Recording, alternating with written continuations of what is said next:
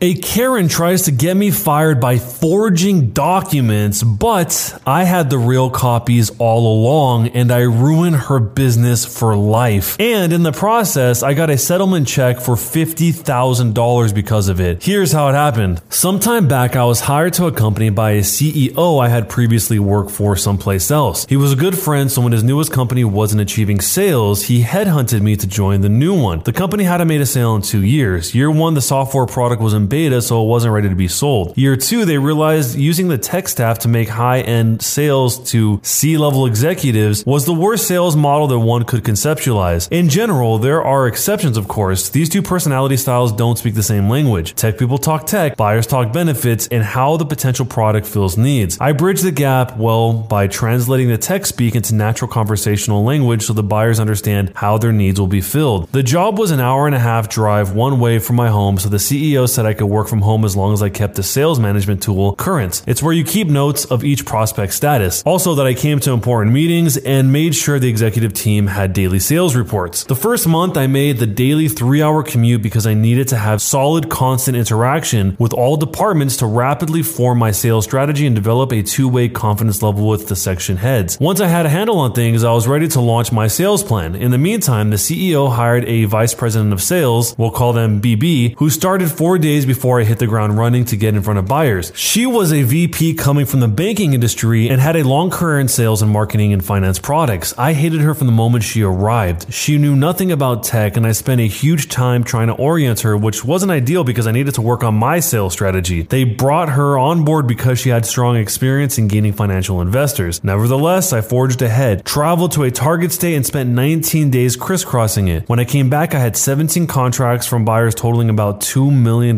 in sales. My CEO was overjoyed. Fast forward six months and now working from home, I'm rocking and rolling. Sales are strong, CEO is happy, good things are happening. BB has landed an investor willing to drop $6 million into the company, and they are coming into town for a discovery meeting. She asked me to drive up because they specifically want to meet the salesperson. Seconds before walking in the door for the big meeting, BB pulls me aside and says she needs me to back her up on a lie that she has told them. She she basically doubled my sales numbers. I told her there was no way I was going to do that. She says the CEO has okayed the lie. We get to the part of the talk where the investor is looking over my inflated sales numbers on the prospectus, then directly asks me how many sales I'm making a month. BB is behind him waving her arms, but I was having none of it and answered truthfully. He looks confused, staring at the document, which has the false number listed, while she's giving me the stink eye behind him. No one says a word. There's dead silence. I asked to see the document, and fates have aligned, allowing me to solve the dilemma. I explained the first two numbers were transposed. They correlated well to my real sales versus inflated sales if you flip flop the first two digits. Potential investor is satisfied, and we moved on. Switch gears. About a week later, I was meeting with the CIO in his office, and he referred to my big boobs. I'm no shrinking violet, but it stunned me because it was so unexpected. That night, I was chatting with my BFF BFF, who happens to be a lawyer, and told him about it in a casual conversation. He says I should tell the CEO so he can address it. Thinking along smart business practices, I decided to tell BB to whom I directly report as proper protocol since we don't have an HR department yet. Side note, I also reported directly to CIO as a boss since my role was a muddy mix of sales and tech. The next day, the CEO calls me and I take him through it, telling him it's no big deal, but to make sure he talked to CIO so it doesn't happen again. He says he'll do that right away. Two days later, I check in with him, and the CEO still hasn't talked to the CIO about it because investors were in town. I gently push him to get it done and casually mention my best friend, who happened to be a lawyer, was the one who urged me to tell him because, quote, any good CEO would want to know about it. I reiterate that I'm not mad or upset. The only word he heard was lawyer. He went ape that I was bringing a lawyer into the mix. Now, this guy was my good friend. We'd worked together at two companies for years. I calmed him down, or so I thought, explaining that I only wanted him to talk to CIO. I also told him I hadn't brought a lawyer into it. I had been innocently chatting with my BFF who just happens to be a criminal defense attorney. He seemed okay and we hung up. The next day I'm working as usual and I get a call from an attorney who explained the company has hired her regarding my sexual harassment claim. I am flummoxed and adamantly told her that was not the case and that I had no claim against the company. She said otherwise otherwise. That's when everything changed dramatically. The CEO was furious with me for bringing this on when investors were looking at us. His reaction set the tone, which filtered down. The company began to retaliate against me. BB now made it her mission to make my life hell, forgetting to tell me about important meetings that I was supposed to attend, freezing me out when I was in the office, telling me I could no longer even speak to CIO, a problem since I'm selling a multi million dollar tech product needing his input, and I reported to him directly as my other boss, denying me a long planned approved vacation, basically anything she could devise in order to mess with me, she was gleefully working it. Coinciding with this was a serious health problem I developed that ultimately required surgery. My illness had no impact on my work as I was able to work from home, which made things easier on me health wise. BB then decided that I needed to come to the office every day despite the three hour round trip commute. Now I know what you're thinking. Why didn't I just leave or get another job somewhere else? Well, I needed the health insurance. There was no way to turn around another job fast enough, and I had a complex surgery scheduled requiring three surgeons for my procedure. My doctor gave me a note for them, which released me from having to make the daily commutes so I could continue to work at home. As long as my work didn't suffer, they legally couldn't force me to commute, especially since working from home was part of my employment contract from the outset. The night before my surgery, BB calls to tell me they've canceled my health insurance. After hanging up with BB, I collapsed on the floor, fainting. I was so, so, so sick and mentally exhausted from all the stress. The next morning, the CEO frantically calls asking to talk to me. My mom refuses to let him in. I'm on official leave as of that morning and we're heading to the hospital. The CEO had told their lawyer about canceling my health insurance and she chewed him up, telling him that it was illegal. They immediately reinstated my insurance. In the two weeks I was out, my mom had found a lawyer for me as it was clear shenanigans were going on. I still needed as an employer because I was in no shape to rigorously job hunt while recovering. Turns out all the BS they were doing to me is illegal. Companies aren't allowed to retaliate against employees when they report nefarious acts against them. I met with my new lawyer who said I had an excellent claim for retaliation and took me on. He said I had to continue working there while he did his thing to stay within the protocol while he filed an EEOC claim. Now, it's time for me to return to work and the company has relocated, planned during my absence and BB refused to tell me so I couldn't come back to work. Company lawyer told them they had to tell me so BB gives me the wrong directions making me late one day. I walk in the new office and it looks like any other place except for one thing. There's a wide open area directly in front of the CEO's glass office with a single desk in the middle of it. Welcome to my new desk. Also, I wasn't allowed to do sales anymore. In fact, I wasn't allowed to do anything at all, period. They had hired a bunch of new people to the company and they had treated me like a pariah. It turns out BB had gone to them telling a pack of lies, and if they know what's good for them, they'll stay away. Since I had nothing to do but couldn't just sit there looking like a dope, I worked on documenting everything being done to me per my lawyer's advice. I was meticulous in my note taking. BB began writing me up, stupid stuff like not answering my phone on the first ring or asking questions during company wide meetings, asking to see my personnel file, which employees are legally entitled to do, although not entitled to photocopy any of it. Each time she wrote me up, I had to sign the write up. There was space for me to reply to it, so I consistently wrote, I do not agree with this assessment. It infuriated her so much she wrote me up again for writing the statement that I didn't agree with it. There were several instances where she called me into her office and literally began screaming at me loudly and enthusiastically. I wouldn't engage though. My standard answer to everything was okay, which made her apoplectic. At one point, she's inches from my face screaming, her face beet red, and I just sat there with a dreamy expression whilst envisioning her blowing a vein in her head, stroking